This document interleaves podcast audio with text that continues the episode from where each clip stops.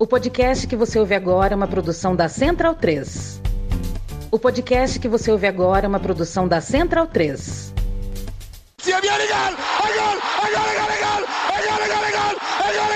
Parte Pirlo! Sì! Sì! Sì! Che vittoria! Che vittoria! Non lo so che ha segnato, ma chi se ne frega! Tardelli! Campeón!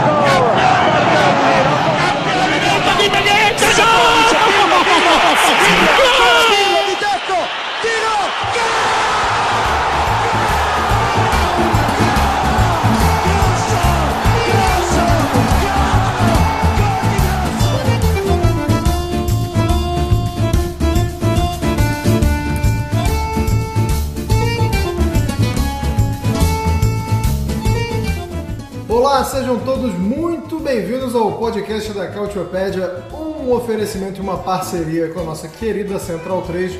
Muito obrigado mais uma vez a todos os que nos aturam, nos escutam e a Central 3 por abrir as portas para este querido e amado podcast. A gente chega com a edição de número 13 hoje, falando sobre temas quentes, como a aposentadoria de Gianluigi Buffon, como algumas contratações não que o mercado esteja muito quente, né? Mas tem contratação sim, tem contratação, tem time italiano contratando, a gente vai falar também.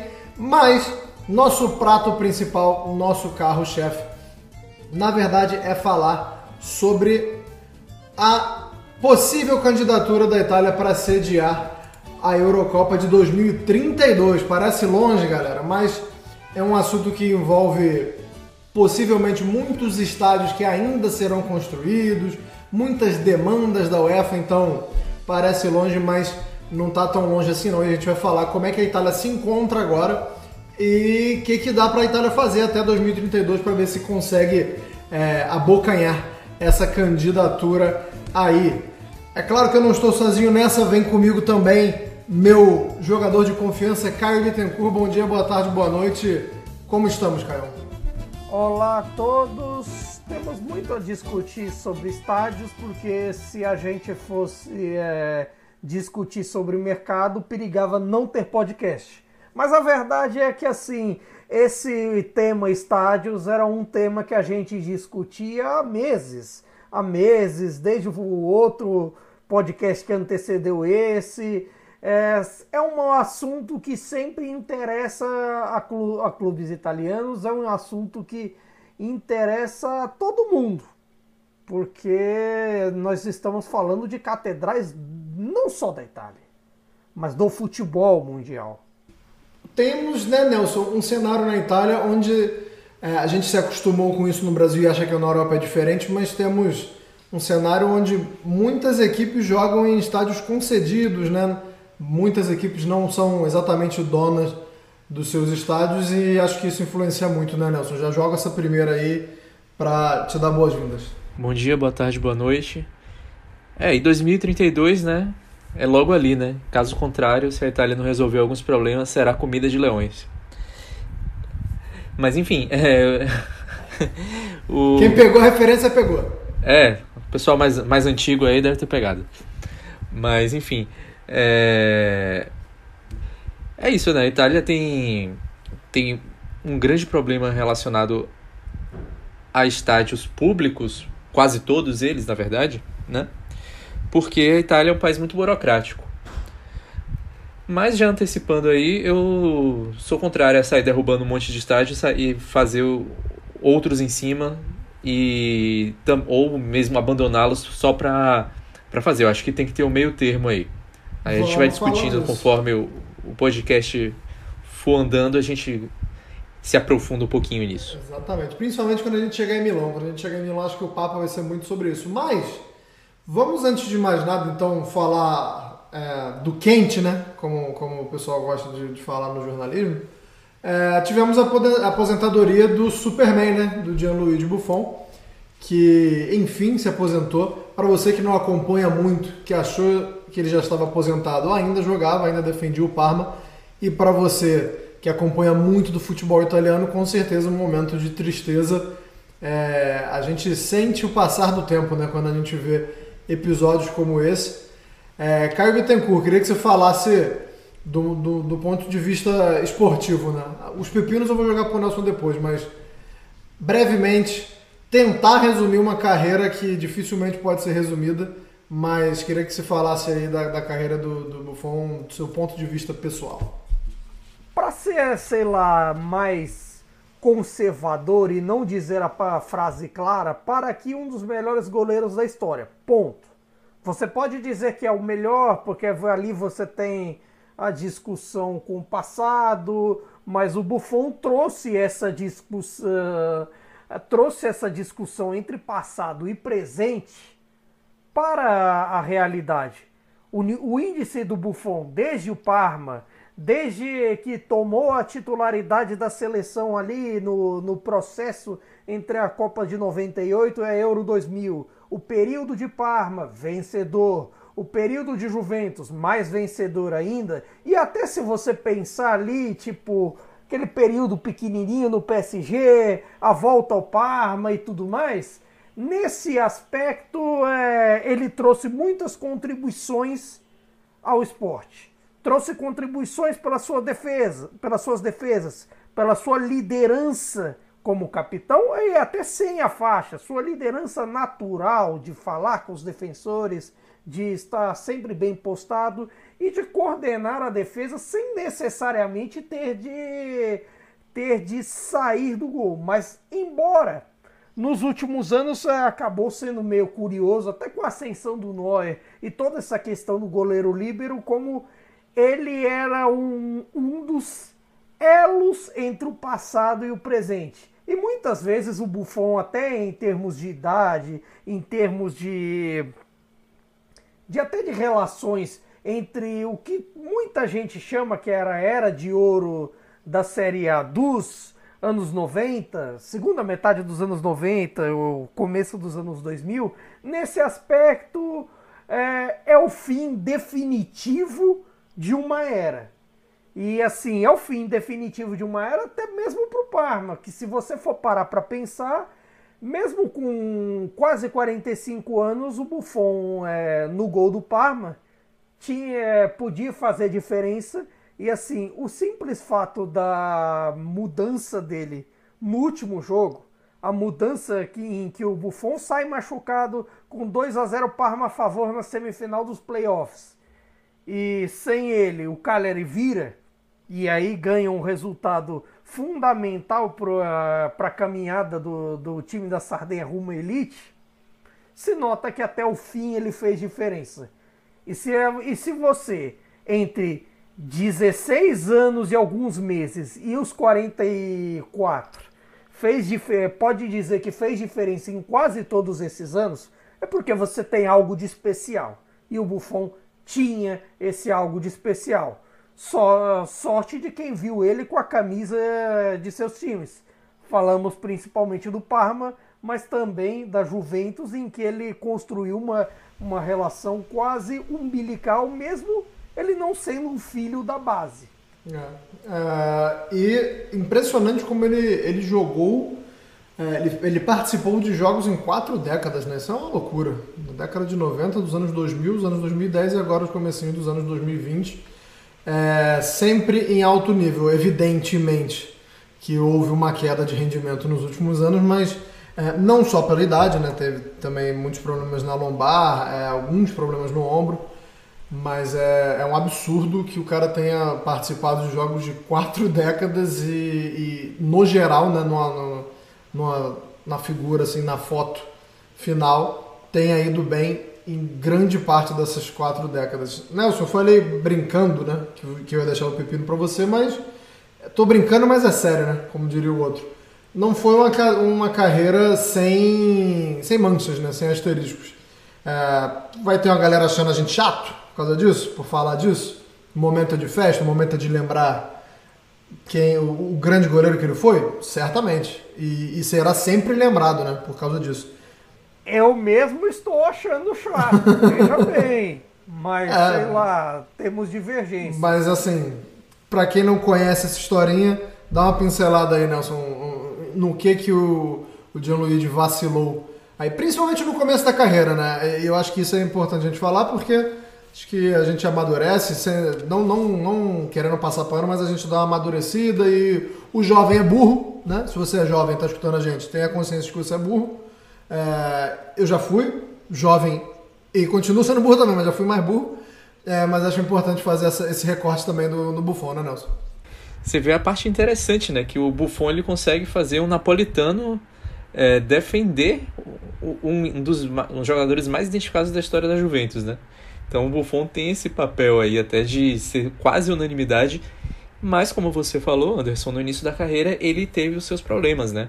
É, para quem não sabe, né, o, Buffon ele algumas vezes, né, três vezes mais especificamente, ele acabou tendo um flerte com simbologia é, fascista, neonazista, e ele se desculpou é, disse que era um ignorante político e que algumas das coisas, enfim, eram coisas que ele ouvia e, e acabava reproduzindo.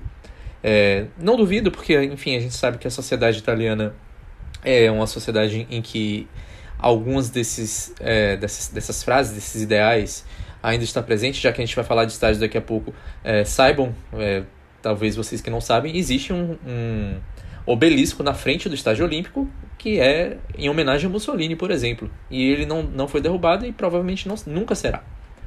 É, enfim, faz parte da história, tá lá. E, enfim, é, essas coisas estão permeando a sociedade, né? Tipo, o Buffon, ele, primeiro, ele, ele usou uma frase é, numa camisa, no, no, depois de uma derrota do jogo contra a Lazio, que, enfim, basicamente era... É, significa, significa que os desertores são traidores. Essa é uma frase que era muito comum é, no regime fascista, né? enfim, para motivação da, da, das pessoas dentro ali da, do, do sistema de que se você não tivesse fechadão com, com o regime, você era um, um traidor né? da pátria. E ele ouvia isso e resolveu reproduzir. É, obviamente, isso gerou uma maior polêmica. Ele foi multado ele pagou uma multa pesadinha na época, se desculpou. Só que dois anos depois, né, ele acabou trocando a camisa dele. Ele, é, um pouco de contexto, né? Ele se lesionou antes da, da Euro 2000, seria a primeira é, disputa dele como num torneio grande, né, como titular da Itália. Ele se machucou, não pôde jogar. E quando ele volta à, à atividade, ele troca a camisa dele de 1 para 88. 88 na simbologia neonazista, né? Enfim, até hoje a gente pode falar sobre isso porque é, é um número que foi proibido, né? Sim, de forma demagógica, na minha opinião. É, porque, enfim, quem proibiu foi o governo atual da Itália, que é um governo que flerta muito proximamente com o neofascismo. Mas, enfim, esse número foi proibido porque ele remete às iniciais HH, que é da saudação nazista a Adolf Hitler, né? E, enfim, na época ele falou que ele tinha mudado para 88 porque ele queria dizer que ele era muito másculo, que ele tinha quatro testículos e os oito, o, dois oito significariam isso, né? São cada oito tem duas bolas, né? E enfim, ele quis dizer que ele ia dar a volta por cima, que ele era muito macho para isso. Enfim, também gerou a maior polêmica. Ele acabou trocando essa camisa e depois ele não acabou não utilizando, né? Virou 77. Inclusive o número que ele depois que ele volta para a Juventus depois da passagem do Paris Saint-Germain, que a número 1 um já é do Chesney, né, ele acaba adotando novamente 77. E a terceira eu já acho um pouco, uh, um pouco menos é, grave, digamos assim, foi em 2006, porque ele pega uma faixa do, do público depois do tetracampeonato da Itália, né, nas comemorações, e a, fa a faixa tem uma frase nacionalista, né, orgulhosos de sermos italianos. Ele tinha acabado de ganhar a, a, o Tetra, né, pela Itália. Pega essa faixa, só que essa faixa vem do público e tem uma cruz celta na, na, desenhada na faixa. Eu não sei se ele viu. É, enfim, talvez depois dessas polêmicas todas, é, se ele tivesse visto, ele não teria feito, porque nessa época sim o Buffon já era uma, uma unanimidade. É, apesar de todas as questões envolvendo a Juventus, né, que estava envolvida no Calciopoli na época, é, ele era uma unanimidade pelo seu valor como goleiro. E, enfim, ele usa essa a Cruz Celta é, é identificada com movimentos é, ultranacionalistas, né? Que também acabam é, flertando com o fascismo. enfim, for, essas foram as polêmicas principais. Ele também teve um, uma questão de ter tentado se matricular na universidade com diploma é, secundarista falso. É, e também teve a questão de ter sido citado, mas isso nunca foi provado, de que ele é, teria participado em, em, apostas ilegais na época do Calciopoli, depois também que ele seria viciado em jogo, daria 200 mil euros por mês pra, em, em apostas, etc. Mas enfim, tipo, essas, essas duas coisas de apostas é, foram boatos, nunca foram provados. E em relação à parte política, é, o Buffon ele nunca teve, apesar de ter feito isso na juventude e ter se desculpado, etc., ele nunca teve é, outros casos específicos, ou de derrapar por, com frases que fossem nacionalistas, ou de defender é, ideologias que fossem excludentes e tudo mais. Inclusive, na verdade, ele sempre foi um cara muito boa praça, tido como um concorrente muito leal, até por isso que ele consegue transcender é, o, o, a idolatria dele pra, para além de quem torce para Juventus e quem torce para o Parma, ele nunca se mostrou necessariamente alinhado né, com, com esse tipo de ideologia é, fora, novamente eu volto a citar, nesses momentos aí. Então, não, não, não, não, não, não sei dizer se a gente estaria passando um pano, acho que não, porque a gente está relatando fatos aí. Mas se ele for, ele deu uma disfarçada aí durante alguns, alguns grandes anos da carreira dele. É isso, gostei, gostei do resumo. Rapidinho então pra gente sair do Buffon. Maior defesa do Buffon, na sua opinião, Caio? Eu tenho, tenho duas candidatas aqui. Se vocês não citarem elas, aí eu trago elas, mas vou fazer o um mistério. Te contarei um segredo depois da meia-noite, Caio. Vai você primeiro. Depois da meia... É, já é depois da meia-noite italiana, então de certa forma já dá para contar. Mas uma que eu lembro bastante, que assim, que me marcou mesmo assim. Que é essa fase, teoricamente, que o Buffon é meio relegado, jogando Copa Itália, onde, onde ele nunca jogava, nessa reta final pela Juventus, na final da Copa de 2020, que me marcou muito, que era assim, um lance que ele, assim, acho que 43, 44 do segundo tempo, ele estava quase batido no lance, ele toca na bola, impede é, ali na, quase em cima da linha o, o gol do Maximovic, se não me engano. Do Maximovic, impede o rebote do Demi e assim impede que o Napoli ganhe aquela final nos 90 minutos. E no fim das contas acabou sendo, sendo por isso mesmo. A atuação dele foi muito boa. Acabou não dando certo em termos de pênalti, mas é... mas aquela me marcou bastante como defesa. Claro que inevitavelmente eu lembro também das defesas dele na final da Copa de 2006. Teve uma numa cabeçada do Zidane que ele faz quase de mão trocada ali, que no segundo tempo da, daquela final, que foi um negócio impressionante. Várias é, no período de Juventus que, for, que foram marcantes, especialmente essas. Ele tinha seus momentos de milagre, embora para mim o que fica do Buffon quando é, quando talvez é, me perguntarem lá na frente o que foi o Buffon, para mim é a segurança dele. Talvez ele não precisasse fazer tantas pontes cicenses, tantas coisas assim para fazer defesa. Às vezes ele fazia tipo, normalmente, como quem toma um café, como quem troca duas palavras. Nelson Oliveira, suas favoritas. Ah, eu acho que a, a principal, não tem até muito como escapar, é a defesa no, contra o Zidane na final da Copa do Mundo de 2006, né? É uma cabeçada no, na, na prorrogação que ele defende e, e deixa a Itália ali com um outro espírito, né, para afrontar o jogo, o final do jogo, né? E aí depois vem o Materazzi e aproveita que o Zidane já tá nervoso, né, por não ter conseguido fazer um gol que ele aquela cabeçada ali, várias vezes o Zidane já cabece, já tinha cabeceado, feito gols assim. Que era bom cabeceador inclusive, né? Pessoal é. que não se lembra do Zidane jogando, fazer bastante gol de cabeça. É, é exatamente, um excelente cabeceador. Então, aquele tipo de cabeçada, de cabeçada dele geralmente estaria dentro da rede, né? E o Buffon não deixa. É, acho que essa aí é a mais marcante de todas, não tem para onde, onde fugir. Bom, vocês não falaram as, as que eu tinha pensado, então eu vou falar que a, a cabeçada do, na final da Liga dos Campeões que o Milan vence, né? Que ele tá ele é quase pego no contrapé numa cabeçada do Inzaghi rasteira, e ele faz uma defesaça pulando pro canto esquerdo dele. E tem uma defesa, cara, mais recente, assim, que é contra o Lyon na Liga dos Campeões, eu não vou lembrar quem chutou, mas eu lembro que a bola desvia no querido zagueiro Leonardo. A bola dá uma desviada muito leve no Bonucci. É, o Buffon já estava caindo para o canto esquerdo e com o desvio ele tem que ter um reflexo felino de levantar a mão e fazer uma defesaça. Quem não viu a carreira se desenrolar, YouTube está aí para isso. Fica a nossa gratidão, nossa admiração aí.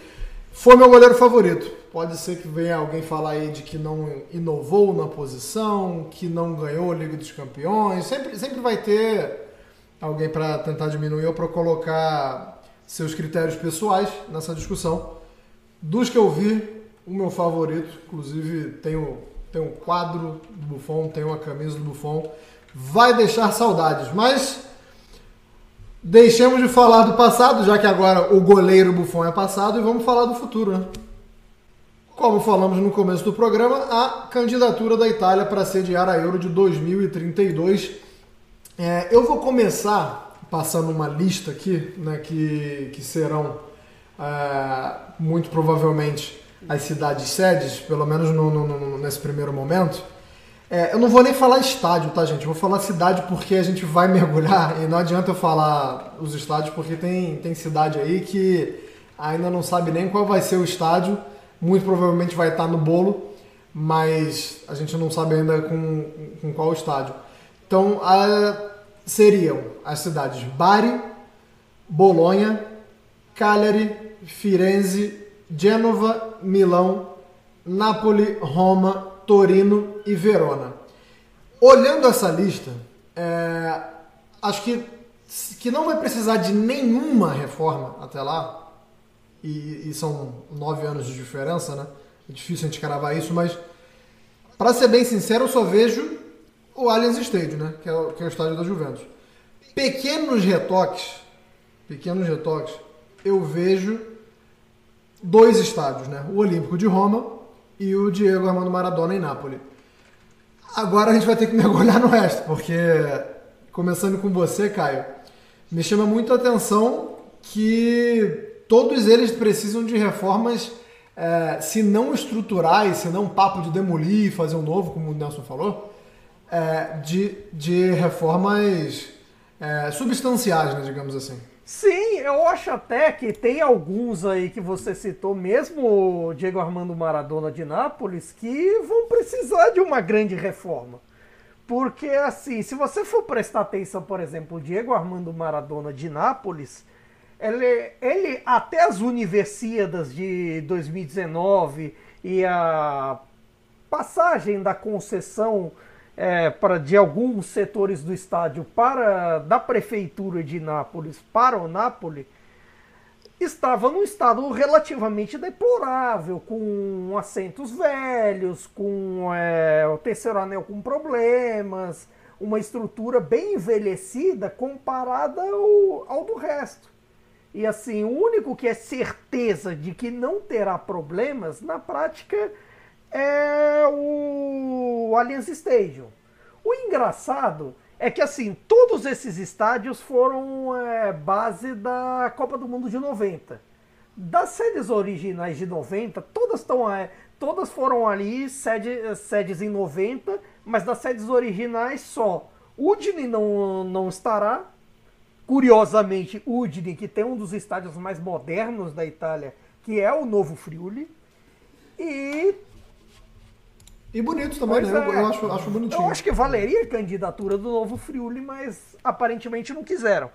E o Renzo Barbera em Palermo, que na época era o La Favorita e tudo mais, e que no fim das contas é Inclusive saiu recentemente, até na, na, esteira dessa candidatura, o quanto o Reis Barbera está em situação deplorável, até plausível, em vista o tanto que os problemas fin financeiros que o Palermo teve nos últimos tempos e também é, que o estádio não passou da comuna de Palermo, comuna como chamam as prefeituras, é, para o Palermo agora vitaminado com o dinheiro do Grupo City.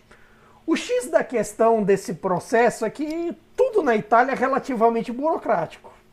Relativamente, eu ainda estou sendo generoso, porque se você for parar para pensar, mesmo, é, da, das 20 equipes da Série A, só quatro têm estádios totalmente próprios: Juventus, Udinese, Atalanta e o Sassuolo. O Sassuolo, ainda em Reggio Emília, ele tem ainda aquele negocinho que na prática não é nem o Sassuolo o dono de fato do Mapei Stadium, mas sim a própria Mapei, que é dona do clube, é empresa de material de construção, etc. Atalanta e Udinese ainda conseguiram acordos assim de 99 anos com a prefeitura para exploração comercial, exploração de obras e tudo mais nos, nos estádios da cidade. Então, de certa forma, conseguiu ser vantajoso. Atalanta conseguiu fazer suas obras, inclusive continuará suas obras para fechar ali. Falta ali a curva, a curva sud para fechar, que a curva sud era a única que mantinha o, o aspecto original do, do ex-atlete Azul de Itália, que hoje é o Geois Stadium. E nesse aspecto também houve um acordo similar, similar para o Udinese. O X da questão é que para as prefeituras, mesmo casos como o Diego Armando Maradona, que é fechado o tempo todo, é, fora do, dos jogos, ou mesmo alguns outros como o Artemio Frank em Florença e por aí vai, esses não são exatamente deficitários para a cidade. Para cidade, cidades acaba meio que entre aspas compensando ter eles como atividade. E as prefeituras não querem é, não querem desfazer deles em troca dos clubes. Ainda mais se você leva em conta San Siro e o Olímpico de Roma, que são dois fatores primordiais. O Artemio Frank, a Fiorentina e o Rocco Comisso ainda conseguiram um acordo e, inclusive, essa é a última temporada do velho Artemio Frank. A partir de, de 24 25, a Fiorentina jogará fora do Artemio Frank por duas temporadas. Não se sabe onde é ali se, onde vai jogar se a, a Fiorentina pegar competições europeias, mas tem, um, tem uma ideia inicial de jogar em Modena, pelo menos as partidas da Série A. E parte da ideia do Rocco Comisso é trazer, é trazer um, um estádio com novas ideias, com, com novas situações e algumas vantagens. Mas aí você pode se perguntar, por que a Itália quer tanto reforma, reformar os estádios se, se cumprem o, o nível UEFA, que todos cumprem, todos esses citados, se cumprem é, as, os requisitos locais, se atende a torcida e tudo mais. De certa forma, a Itália ficou no meio do caminho com a história da, da Copa de 90, porque ela estava com todos os seus estádios reformados de certa forma, e isso num momento em que, a partir da Copa de 94, e especialmente com a inauguração do, da Amsterdã Arena, hoje Johan Cruyff Arena, se teve uma uma onda de novos estádios, uma onda de modernos que aí se fez mais ainda presente depois da Copa de 98. Chegou-se um momento que assim, a curto prazo era inviável reformar para todo mundo, porque tinha acabado de reformar a maioria desses estádios. E se tinha acabado de reformar, para que, que você vai gastar de novo? O único caso em que isso saiu rápido foi o do, do Allianz Stadium, por um motivo que falamos aqui quase sempre. Que é o Dele Alpe era muito deficitário, era frio, era frio no aspecto ambiente, literal mesmo, das pessoas sentirem muito frio lá, e frio no aspecto até de torcida, com torcida distante do campo, tanto a da Juve quanto do Toro, muito longe demais, demais né? da, da pista de atletismo. problema que tem até hoje, de certa forma, porque o, até o Allianz Stadium é meio para fora de Turim. Não é exatamente no coração de Turim, como uhum. Foi o caso do Olímpico Grande Turino, que era o antigo Comunale e foi reformado para as Olimpíadas uhum. de Inverno de 2006. Só que o custo de uma Copa, o custo de uma Euro e o custo de uma Olimpíada de inverno ou de verão dura anos.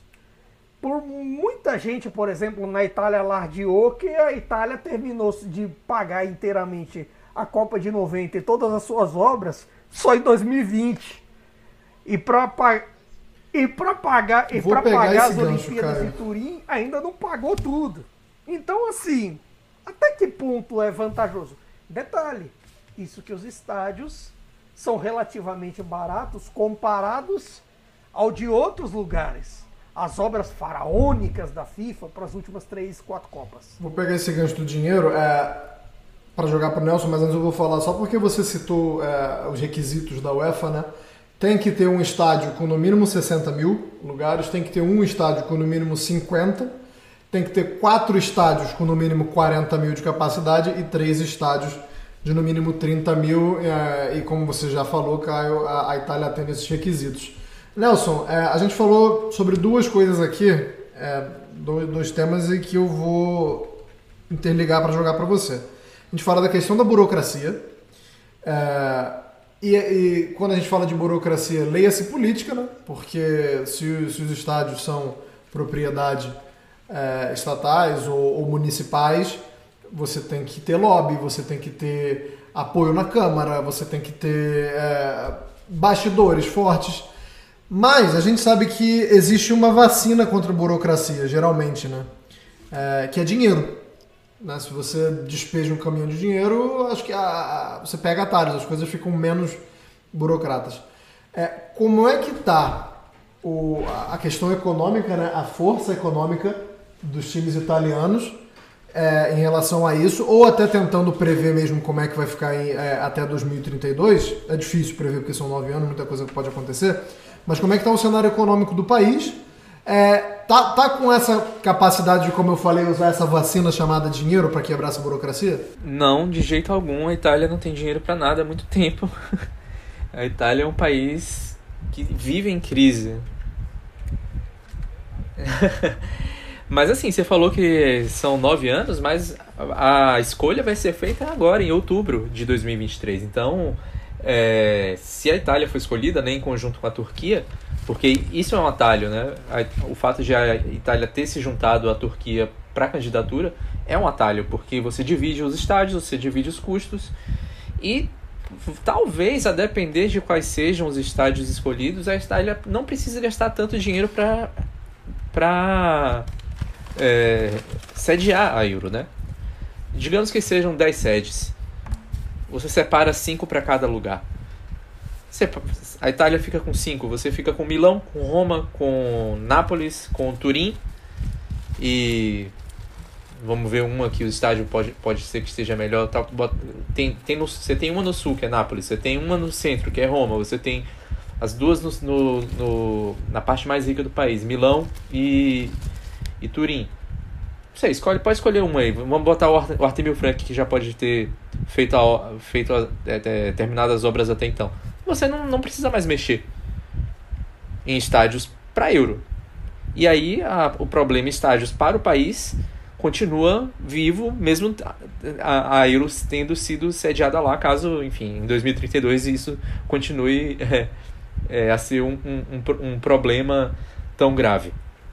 Mas é, o fato de agora os clubes italianos, é, boa parte deles está em, em mãos estrangeiras, é, acaba acelerando e intensificando essa discussão, né? acelerando algumas mudanças e intensificando as, as discussões. É, e, da, e, vou te dar um gancho aí, eu acho, que é o fato de, de San Siro estar em xeque agora se deve muito a isso. Hoje, a, tanto Milan quanto Inter têm de, é, diretorias que não são ligadas a Milão. Não tem zero ligação com a cidade, na verdade. Então, San Siro, para eles, se torna um problema. A gente está falando que coisas que vão acontecer, mas nessa semana, nessa semana sai notícia quente, sai notícia nova, né, Caio? Falando que muito possivelmente, muito provavelmente, San Siro será tombado, o que significa que não poderá ser demolido não para fazer um lugar, é, para fazer um novo estádio no mesmo lugar. Então, se a gente já via Inter e Milan cada vez mais, sabe aquela história de ninguém solta a mão de ninguém? Esquece. Inter e Milan soltando os dedos, soltando as mãos aos poucos. Com essa decisão, muito provavelmente teremos agora uma ruptura total, né, né, né Caio? E cada um vai é, partir para o seu projeto. E aí, como é que ficaria? É, pode, pode falar num, num, geral sobre isso, mas pode falar também pensando na Euro, né? Vale a pena, vale a pena, vale, né? Porque o time vai, vai ter um, um novo estádio, mas assim, tem, tem necessidade de ter mais dois estádios em Milão? Esse aqui é o X da questão. Se você for parar para pensar, por exemplo, uma hipótese de um novo estádio e de repente o San Siro fica lá tombado só para show, só para alguma coisa, não é algo inédito no mundo. Em Munique aconteceu isso com o velho estádio olímpico que está lá até hoje de pé, mas o Bayern, inicialmente o 1860 Munique, agora, agora não, porque o 1860 Munique saiu de lá e o Allianz Arena é toda do Bayern. Mas assim, Inicialmente os dois foram para a Allianz Arena e o Olympia Stadium continuou lá. O X da questão é a burocracia para dois estádios. E aí você pode, você pode botar algumas coisas em dúvida. Milão permitiria isso? Porque você tem, por exemplo, em jogo a questão da construção, a questão do dinheiro, a questão ambiental que hoje em dia entra muito em voga, fala mais alto se você for parar para pensar em qualquer obra. Você tem também as cidades em volta que podem querer trazer o Milan, querer trazer a, a Inter para jogar em seu fazer uns, fazer estádios em suas cidades não é tão comum no nosso futebol, embora, por exemplo, seja uma coisa comum com a NFL. Se você pensar, por exemplo, que os New York Giants e os Jets jogam em Nova Jersey, se você for parar para pensar. Então, essas coisas acabam acabam travando, travando as ideias. E você pensar em dois estádios diferentes, você pode ter, ter uma dor de cabeça ainda maior. Só que ao mesmo tempo, San Siro você tem uma faca de dois gumes nesse, nessa história toda. Embora Milão seja uma cidade que assim tradicionalmente não, não se preocupa tanto com é, com derrubar o antigo se necessário em busca do novo, o San Siro, querendo ou não, é uma catedral do futebol. O San Siro é a história de muita gente, é a história de, sei lá, de todo torcedor que um dia viu um jogo de futebol italiano ou até europeu, se você for parar para pensar. É uma catedral mundial. E, e, e, a prefeitura de Milão sabe disso. Inter e Milan sabem disso. Só que, ao mesmo tempo, San Siro você tem coisas que você não pode, não pode exatamente aproveitar no mundo dos estádios atuais. Primeiro você tem a questão, você tem algumas questões de gramado, que na divisão dos dois, de Inter e Milan, pode ser um problema. Pode não, tem sido um problema. E assim, tem sido um problema, por exemplo, até no Olímpico de Roma, em que no fim das contas Roma e Lazio dividem com a seleção italiana de rugby que você tem isso também. Você tem a questão que eu acho que é fundamental para mim, a questão de que de que no San Siro não dá para se lucrar muito bem com camarotes, com essa questão dos ingressos VIP, não há uma separação muito grande, até se você for prestar atenção nos jogos, nas tribunas de honra e tudo mais, presidentes assistem no, os presidentes e craques do passado acabam assistindo o jogo no meio da galera. E isso atualmente talvez não é uma boa ideia misturar a plebe com com o resto. E assim, isso acaba pesando. E também você tem uma questão de que, no fim das contas, com uma estrutura velha, o lucro para eles acaba é, no chamado match day acaba por ficar mais limitado. Tudo bem, se você for parar para pensar, essa hipótese pode ser discutível em vista das grandes rendas que a Inter fez chegando a essa semifinal de Champions, o Milan mesma coisa, e essas tendências se viram em alguns jogos do campeonato. Só que ao mesmo tempo, você fica pensando, será que vale a pena manter tudo isso, um estádio de 80 mil, para no fim das contas você lotar dos derbys, quando pega Juventus, quando pega Roma e Lazio e quando pega o Napoli? Ah, mas não tem sido assim. Na última temporada, Milan e Inter tiveram um recorde de, de, de presença. Todos os dois times botaram mais de 70 mil. Foi recorde de presenças na média da temporada e recorde também de, de arrecadação. Então, na verdade, o que eu vejo muito aí é que Inter e Milan não querem dividir os problemas do estádio. E eles sabem que San Siro não vai poder oferecer a eles 100% do que eles desejam. Inter e Milan são gigantes do futebol e eles estão olhando outros times, principalmente da Inglaterra e vamos botar o Bayern de Munique, Paris Saint-Germain, Real Madrid e Barcelona, um pouquinho Atlético de Madrid nisso aí, conseguirem tirar tudo do que eles podem fazer de dinheiro. O Barcelona agora está começando a fazer isso com a, com a reforma do Camp Nou, né? mas Inter e Milan se vêm atrás nesse ponto e também se vêm atrás do que a, do que a Juventus faz, porque eles não têm como aproveitar, como você falou, Caio, da questão do camarote, e também não aproveitam o que, o que tem de fora. San Siro é um estádio excelente para você ir. Você entra no estádio, em dois minutos você já está no lugar. Então o que é que acontece? As pessoas entram na hora do jogo. Lá dentro você não tem lugar para consumir muito, você não vai ficar em fila, não tem nem tem espaço para isso, na verdade. Então o que acontece? Fora de San Siro tem um monte de barraquinhas, tem um monte de coisas ali. Então a torcida fica ali fora, fica lá de boa até a hora do jogo, entra e aí vê o jogo e sai, vai embora rapidinho. É, é fácil, o acesso é fácil, a entrada é fácil, a saída é fácil. Ou seja, Inter e Milan querem prender o torcedor dentro do estádio para poder tirar o máximo dele. Só que existe uma questão, várias questões aí que poderia o San Siro não, não precisaria é, ser derrubado. Você consegue aproveitar, é um estádio categoria 4 da UEFA, é um estádio que atende a praticamente todos os requisitos de, de, de você pode, pode assistir o jogo muito, muito bem. Como você falou, os VIPs têm esse problema, mas enfim, né? Os VIPs são poucos, né? Então, apesar de terem muito poder. O que eu acho que poderia acontecer. Que se for do VIP também, né? Pra gente, né? Não, não, não pra quem toma as ideias. É, exatamente. O que eu acho que teria como fazer se, exist, se existisse boa vontade das três partes, do, da Inter e do Milan, que tem hoje uma empresa, né, que é a concessionária do estádio, e da prefeitura. Conseguir fazer com que os dois clubes pudessem arrecadar com o que, com que tem ali fora. Toda a concessão comercial ali fora, existe uma área de um hipódromo abandonado do lado do estádio que poderia ser feito um centro comercial ali, por exemplo, que ajudaria a, a, a, ter monetização, mas seria uma estrutura nova, ou seja, geraria um custo extra ali.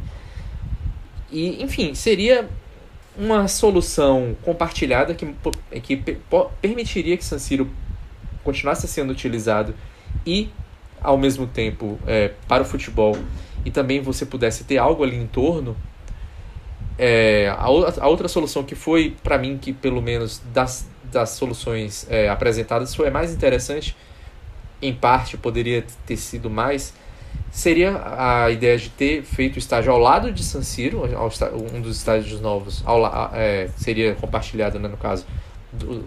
Dois projetos, o, o, um deles ficou foi vencedor né, na época, é, mas enfim, já foi abandonado ao que tudo indica o estádio ao lado você mantém a parte de San Siro que é tombada e transforma ela em alguma outra coisa, né? Você não precisa ter o gramado, você não precisa ter a parte é, de fato de arquibancadas, mas você mantém a fachada do estádio, que é o que vai ser tombado em si, né? Como funciona aqui no Brasil, por exemplo. É, aqui eu, eu, moro em Salvador, né? Então a gente tem aqui, por exemplo, Pelourinho, tem várias outras cidades que as fachadas são tombadas e é, você pode fazer algumas obras dentro do, dos edifícios, seria mais ou menos a mesma coisa. É, você mantém a história, você mantém a a, o, o, espaço sendo utilizado, que é importante, você não você, você mantém um, um prédio ali abandonado só por, por ele ser histórico, não é o ideal nesse tipo de situação de conservação de patrimônio. O patrimônio utilizado é um patrimônio conservado. Então, se você não está utilizando, a, a chance de deterioração, de deterioração é maior. Você faz o estágio ao lado, faz um, um, um enfim, um, um, um, parque como foi aventado. Essa para mim era a solução mais cabível. Se você precisasse fazer um, um, esse tipo de alteração estrutural dentro do estádio não fosse possível. Porém, Inter e Milan percebem que não, não vão conseguir tirar o máximo possível daí. Assim, se fosse uma situação é, que o estádio não fosse essa pérola que é, você poderia entender 100%, mas ali tem alma, ali tem, a, a, como o Caio falou, todo torcedor de Milão que já foi no estádio foi ali. Você vai construir um, um. E Milão não aceita outro estádio, tá? Caio falou sobre, sobre a dúvida de Milão aceitar outro estádio. Não aceita, por isso que Inter e Milão estão indo nas cidades do entorno procurar terrenos. E esses estádios aí, por mais que eles sejam levantados em tempo recorde, vai demorar para eles conseguirem ter a imponência do San Siro, para terem a história que San Siro construiu e, tem, e vem construindo. E assim, é, tudo bem, eles vão, podem atrair turismo durante um tempo ali, tipo, ah, uma novidade. Mas você tá numa cidade ali que tem San Siro, que você pode conhecer San Siro, um estádio que teve final de Champions League, várias, teve abertura de Copa do Mundo, recebeu duas Copas do Mundo, se você é um torcedor que você se interessa pela história do futebol, você prefere conhecer, colocar ali no topo da sua lista. Se você gosta de futebol, você vai querer conhecer os três. Agora, se você vai colocar no topo da sua lista, você vai querer conhecer qual? O que você chega rapidinho de metrô e que tem toda essa história, ou que é lá no, no Cafundó do Judas e que não tem nada de história? Assim, eu vejo muitas complicações, entendo da parte financeira dos clubes e o fato de eles não quererem dividir essa administração, porém eu acho essas decisões muito impopulares e são tão impopulares que eles não comunicam isso claramente para dizer não queremos San Siro por isso, isso e isso e pronto, não fazem isso. Por quê? Porque vão tomar vaia. Vaia cearense. e, e, a gente está falando da situação atual dos clubes. Gente, a Inter, é, o, a Inter está nas mãos, né? Da, tá ali, saiu do, do Suning com o grupo Oak Tree, um tá devendo o outro, então a gente não sabe nem assim qual é a real situação financeira para o time poder se comprometer ou, ou apresentar projetos. Como o Nelson acabou de falar, é um negócio muito assim, jogado aos ventos, né? É, ideias, mas você não tem projetos apresentados ali com números, com fatos, com argumentos, com, com protótipos. Então fica, fica uma coisa muito ali baseada no populismo é, e, como eu falei um pouco antes, baseado também na, na incapacidade de articulação política. Né? Eu, eu vejo como uma tentativa de pressionar a prefeitura de Milão. É, eu, eu vejo totalmente como isso. Os dois estão querendo levar para fora. A, a ideia do Milan parece ser um pouco mais é, avançado, o Milan foi comprado agora por um, por, um, por um grupo que tem dinheiro. Então, entre os dois estádios, se eu fosse colocar um como mais é, provável, o do Milan com certeza é. Porque você pode terminar o ano com a Inter não tendo mais a, a Suning no comando, por causa das dívidas que ela tem do empréstimo que ela pegou com o fundo Oak Tree. Então eu vejo isso como uma forma de pressão, hum, basicamente isso, porque é, mas eu não acho que seja uma pressão que vai dar, vai dar muito resultado. É um blefe, um blefe bem muquirana, né? Bem, bem vagabundo. Caio, é, partindo um ponto um pouco pro lado da suposição e um ponto subjetivo também. A gente está falando de uma seleção que decepciona ano sim, outro também recentemente, né? É, a gente que, que acompanha o futebol italiano, que é muito ver a seleção italiana numa Copa do Mundo, é, é a atual campeã da Euro, mas passa por momentos de turbulência por ficar fora da, da, da segunda Euro consecutiva. Você acha que, de alguma forma, vai ter influência é, no futebol da seleção, ou pelo menos vai fazer parte de um projeto esportivo também, é, essa reconstrução, essa reforma dos estádios? Porque é muito comum a gente ver isso, né? É, Qatar quer impulsionar o futebol. Aí é, um caso complicado porque aí é o, o, puro dinheirismo, né? Mas, mas sendo um tanto quanto inocentes, né? Dando argumentos que a FIFA gosta de dar. O Qatar quer desenvolver o futebol no lugar, que bonito, vamos ajudar, vamos botar a Copa do Mundo lá. Mas tem exemplos mais, melhores, né? Tem exemplos mais práticos em relação a isso, que é a própria Alemanha, né? De 2006, que, que ia sediar um Mundial e você vê que tem uma atenção especial para com o projeto esportivo. Dá para sonhar que a Itália também é, passaria por um fenômeno, por um movimento parecido? Ou estou sendo otimista? Olha, eu acho que, assim, à medida em que você ganha na votação, ou o que quer que seja, o direito de sediar uma Copa do Mundo, uma Euro, a coisa muda. Você não vai querer fazer feio em casa e tudo mais. Então, acho que o projeto vira a partir dali. Embora, acho que assim, não creio que, nossa, vai permear o projeto do futebol italiano para frente. Eu acho que o projeto é a, é a partir de outras situações e tudo mais. Mas eu imagino que, na verdade, essa coisa da, da Euro, acredito eu que não tem a ver necessariamente com o time, com o desenvolvimento esportivo. O desenvolvimento esportivo nessa questão, acredito que é o último dos casos o negócio é mais desenvolvimento de estádios mesmo, até de repente uma injeção pública na economia, de repente é uma desculpa para você reformar estádios e de repente fazer de um jeito artificial, até uma geração de empregos, se você for parar para pensar. Porque assim, às vezes se cria uma ideia de que, é, por exemplo, quando teve a Copa aqui no Brasil, de que o Estado funcionou, é, sustentou demais as obras e tudo mais, mas por incrível que pareça, isso é uma, isso é uma coisa comum no resto do mundo. Se você for parar para pensar nos esportes americanos, a coisa mais comum é time mudar de cidade porque a outra cidade dá, te dá garantia de construir um estádio ou ginásio, no caso de NBA, de NHL, e a, e a sua atual cidade acaba não dando. Você quer um, um exemplo aleatório? O Oakland Raiders. Ele saiu de Oakland e no fim das contas virou o Las Vegas Raiders porque Vegas disse: vem, eu garanto um estádio, eu garanto a sua, sua vinda para cá. E nesse aspecto. Às vezes nem muda o nome da franquia, mas joga em outra cidade, né? O São Francisco 49 joga em Santa Clara. Exatamente, já não joga mais em São Francisco. Então, no, no fim das contas, isso tem uma diferença nessa história toda.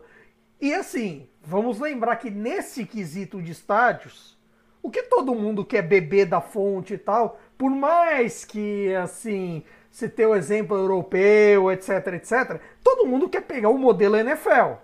Afinal de contas, a NFL é, é a liga que mais lucra no mundo. Por outro lado, eles não entendem por que, que a NFL é a liga que mais lucra do mundo. Por que, que tem é, o, que, o que eu chamo muito de efeito saudade. Aquela coisa de você passar meses e de repente não vamos ver tudo, vamos é, consumir tudo, porque logo logo a temporada acaba. No nível de overdose que está o futebol atualmente, em termos de estádio, a gente fala muito de calendário de jogos, de maneiras para acontecer. Do aspecto financeiro, ótimo, afinal de contas você tem mais evento, joga dinheiro lá, a caixa registradora tá pitando tá pitando. E assim, mas em termos de gramado, como fica a qualidade? Em termos de organização do espetáculo, como fica a qualidade? Então é isso, esse tipo de coisa que você tem que ficar de olho, até pensando no futuro, pensando na, na Euro 2032 ou até mesmo lá na frente, porque no fim das contas, mesmo que a Itália perca essa disputa que pode ser com ou sem a Turquia, no fim das contas, pode ser uma candidatura conjunta entre Itália e Turquia, o que não faria muito sentido, que não são países fronteiriços, mas algumas sedes já deixaram de fazer sentido. Então, no fim das contas, de repente, é... essa ideia vai lá para frente. Vai para Euro 2036, 2040, para uma Copa do Mundo, talvez, lá na frente. Então, assim. Aí eu não sei nem se eu tô aqui, né, é, meu irmão? Exatamente. Porque se eu já tô deprimido, porque em 2032 eu vou estar com 43 anos, não avança muito mais, não. Não, não, não vamos avançar, não. porque assim. Embora esse podcast goste bastante da futurologia, não cabe a gente prever, porque. Assim, como é que você vai construir simplesmente é, não tendo dinheiro? Não tem nenhum dono que simplesmente chegue do nada e. Ah, simplesmente eu vou construir um estádio do, do mais absoluto nada. Mesmo o Rocco Comisso, agora com o novo Artemio Frank que vem aí, ele chorou tanto na imprensa para isso conseguir. Disse que a Itália era burocrática demais, que ameaçou fazer em, eh, nas cidades em volta, que Florença valorizava demais o antigo, que o Artemio Frank atual era uma porcaria, que não sei que, que não sei que lá. E isso faz uma diferença no fim das contas. E quantos e quantos estádios por aí o torcedor já não reclama dizendo não, porque é isso e aquilo. Porque assim, a arquitetura dos estádios mudou com o tempo. A Itália, assim, é lá do tempo fascista, lá do tempo dos anos, anos 40, é, que, anos 40, 50, que houve a construção da maioria dos estádios que temos hoje na Série A, na Série B, na Série C. Inclusive temos um problema de time não poder, de time que precisou ir à justiça para subir para a Série B, que foi o caso do Leco, conseguiu por sinal, por causa do estádio também o Leco não, poder, não podia entrar na, na, na Série B porque não tinha uma capacidade ideal para o estádio. Isso ia acontecer mesmo numa Premier League? Não. Mesmo o Luton Town, assim, eles dão um sobreaviso, ó, vocês vão ter que reformar, fazer novo estádio, mas vocês podem jogar por aí por enquanto. Bournemouth permite jogar com 18 mil, mas na Série B não pode. A burocracia italiana também não deixa. Você tem esse aspecto também. Por, e assim, são estádios. A média de idade dos estádios na Itália é muito mais antiga do que o dos, é, do que a dos ingleses. Do que a dos ingleses, do que a dos. Para não falar da Alemanha, que assim, que sediou uma Copa relativamente recente, assim, a idade média dos estádios, segundo até um dado que o Cautio Mercato trouxe da, da do que a gente colheu, a idade média dos estádios italianos é de 68 anos. A da Alemanha é de 38. Da Inglaterra, 35. Tudo isso para a propriedade desses estádios não ser, ser em média entre Série A e Série B 24%. Na Alemanha e na Inglaterra, 80%. É contado nos dedos ali quem não tem estádio próprio. Na Alemanha e na Inglaterra. Então, assim, tudo bem que no fim das contas, essa questão estádio, por muito tempo ninguém ligou. Afinal de contas, é, o estádio estava ali, a relação com prefe... clube-prefeitura intrínseca, ninguém vai te despejar, beleza. Só que depois dos anos 90, a coisa mudou. Você precisa lucrar com o match day. Você precisa é, lucrar de inúmeras formas. E a Itália sofre por isso se você for prestar atenção, outro clube que sofreu bastante nessa brincadeira, a Roma. A Roma, na época do Palota, toda hora Eles é, bateram na porta ali de Vale, ali na, é, na capital, pensaram em outras áreas da cidade porque a prefeitura não ia permitir o Olímpico e no fim das contas a Lazio ia ficar com o Olímpico de todo jeito e no fim das contas não deu certo. Quer dizer, então no fim, é, nessa situação, são um monte de facas de dois gumes. Porque ao mesmo tempo o torcedor também não vai querer é, desfazer, você não tem a garantia do para onde ir, como todos os casos que o Nelson citou de Milão. Então, essa história vai se prolongar. Vamos falar muito sobre isso ainda nas próximas edições, com certeza. Nas próximas não, mas com certeza volta e meia voltaremos ao, a, a, esse tema. Vamos finalizar essa edição então, é, falando. Vou, vou fazer um, uma espécie de gincana aqui, fazer um passo repasso aqui do, da Cautiopédia. É, Para a gente não se alongar muito, eu vou trazer cinco transferências que aconteceram é, depois da gravação do nosso último programa, né? Entre Nenhuma edição número 12 e a edição né? que a gente está gravando hoje. Nenhuma do Napoli? Nenhuma, Nenhuma do, Napoli. Napoli. Ah, que pena! Que triste! De Laurence não contrata! Vocês vão escolher uma só para falar, tá? As outras três, quem quiser saber, vai procurar na internet. Vocês vão avaliar só duas, tá? Eu vou trazer as cinco. Nelson escolhe primeiro, Caio escolhe segundo e os outros três caem no esquecimento. Tem a chegada do Chukwueze no Milan, tem a Fiorentina contratando o Infantino, que não é o careca da UEFA, graças a Deus, né? É o, é o argentino Infantino. Tem a Atalanta fechando com o pitoresco é o Bilal Touré. Tem a Lazio anunciando o Camada.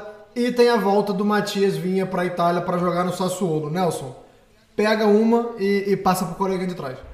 Vou pegar o Camada na Lazio. E, enfim, é o primeiro japonês né, da história da Lazio. Isso já é algo pitoresco. É um cara que estava acertado com o Milan. Tudo certinho, mas o fato de o Milan precisar de jogadores em outras posições e os objetivos serem extracomunitários, né? O Chukwueze, por exemplo, é... fez com que ele ficasse em stand-by e esse stand-by, na verdade, virou uma melada, né? O interessante do Kamada é que ele chega com uma característica diferente do que o Milinkovic Savic, mas ele talvez faça essa função aí. E aí também fazer um dueto ali com o Luiz Alberto, o Sarri vive é, as turras com o Luiz Alberto. Vai ser, tô curioso para ver como é que vai funcionar. Pode ir, Caio.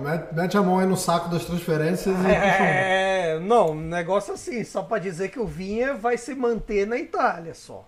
O Vinha vai se manter. É, mas... ele foi passear, ele foi passear. Não, é que assim, você vai dizer que ele foi passear em Roma, é maldade da sua parte. É maldade, mas eu vou dizer. Não, não, não, não. Eu quis dizer que ele foi dizer, passear na Inglaterra. Eu vou dizer do Chukwueze no, no Milan, que para mim foi uma das melhores contratações dessa janela até aqui.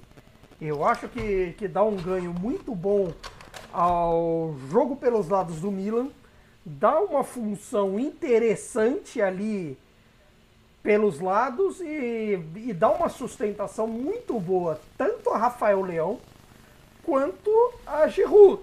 E de repente até dá muitas características de drible, de passe. Ele precisa melhorar um pouco na finalização, mas aí eu acho que ele vai acabar conseguindo. Por enquanto, o Milan para mim tem feito o melhor mercado nesse momento. O Milan tem, soube com a grana do Tonali fazer os melhores investimentos até aqui e uh, vem se protagonizando para que na próxima edição, em que faremos um pré-campeonato, a gente falar bem do Milan. Mas até para não dizer que eu não falei das flores, cara, quando é que o Napoli vai contratar alguém, hein? Possivelmente quando já estiver rolando o campeonato. Não, de repente, não, é, eles estão achando que não, tá passando ali o dia. Tudo bem que as renovações aconteceram, tudo mais, mas cara, cadê o substituto do Kim? Cadê o pessoal do banco ali pra meia, ponta direita, que o Lozano, pelo amor de Deus, mas enfim, cadê? Cadê? Não sabemos e saberemos, ou não, na próxima edição, né? Espero que saibamos na edição de número 14, porque a de número 13 fica por aqui. Muito obrigado mais uma vez ao pessoal da Central 3 pela parceria. Uh, um abraço para Leandro e a mim que tem que editar isso aqui, ouvir cada barbaridade que não vai ao ar, né? É, um abraço também a Matiza, toda a galera da Central 3 e um abraço a você que escutou a gente até aqui. Abraço Caio, abraço Nelson e nos vemos na próxima edição já para falar sobre, muito possivelmente, sobre a próxima edição da Série A que começa daqui a pouquinho. Então, nos vemos e nos ouvimos lá na edição de número 14. Arrivederci, tchau!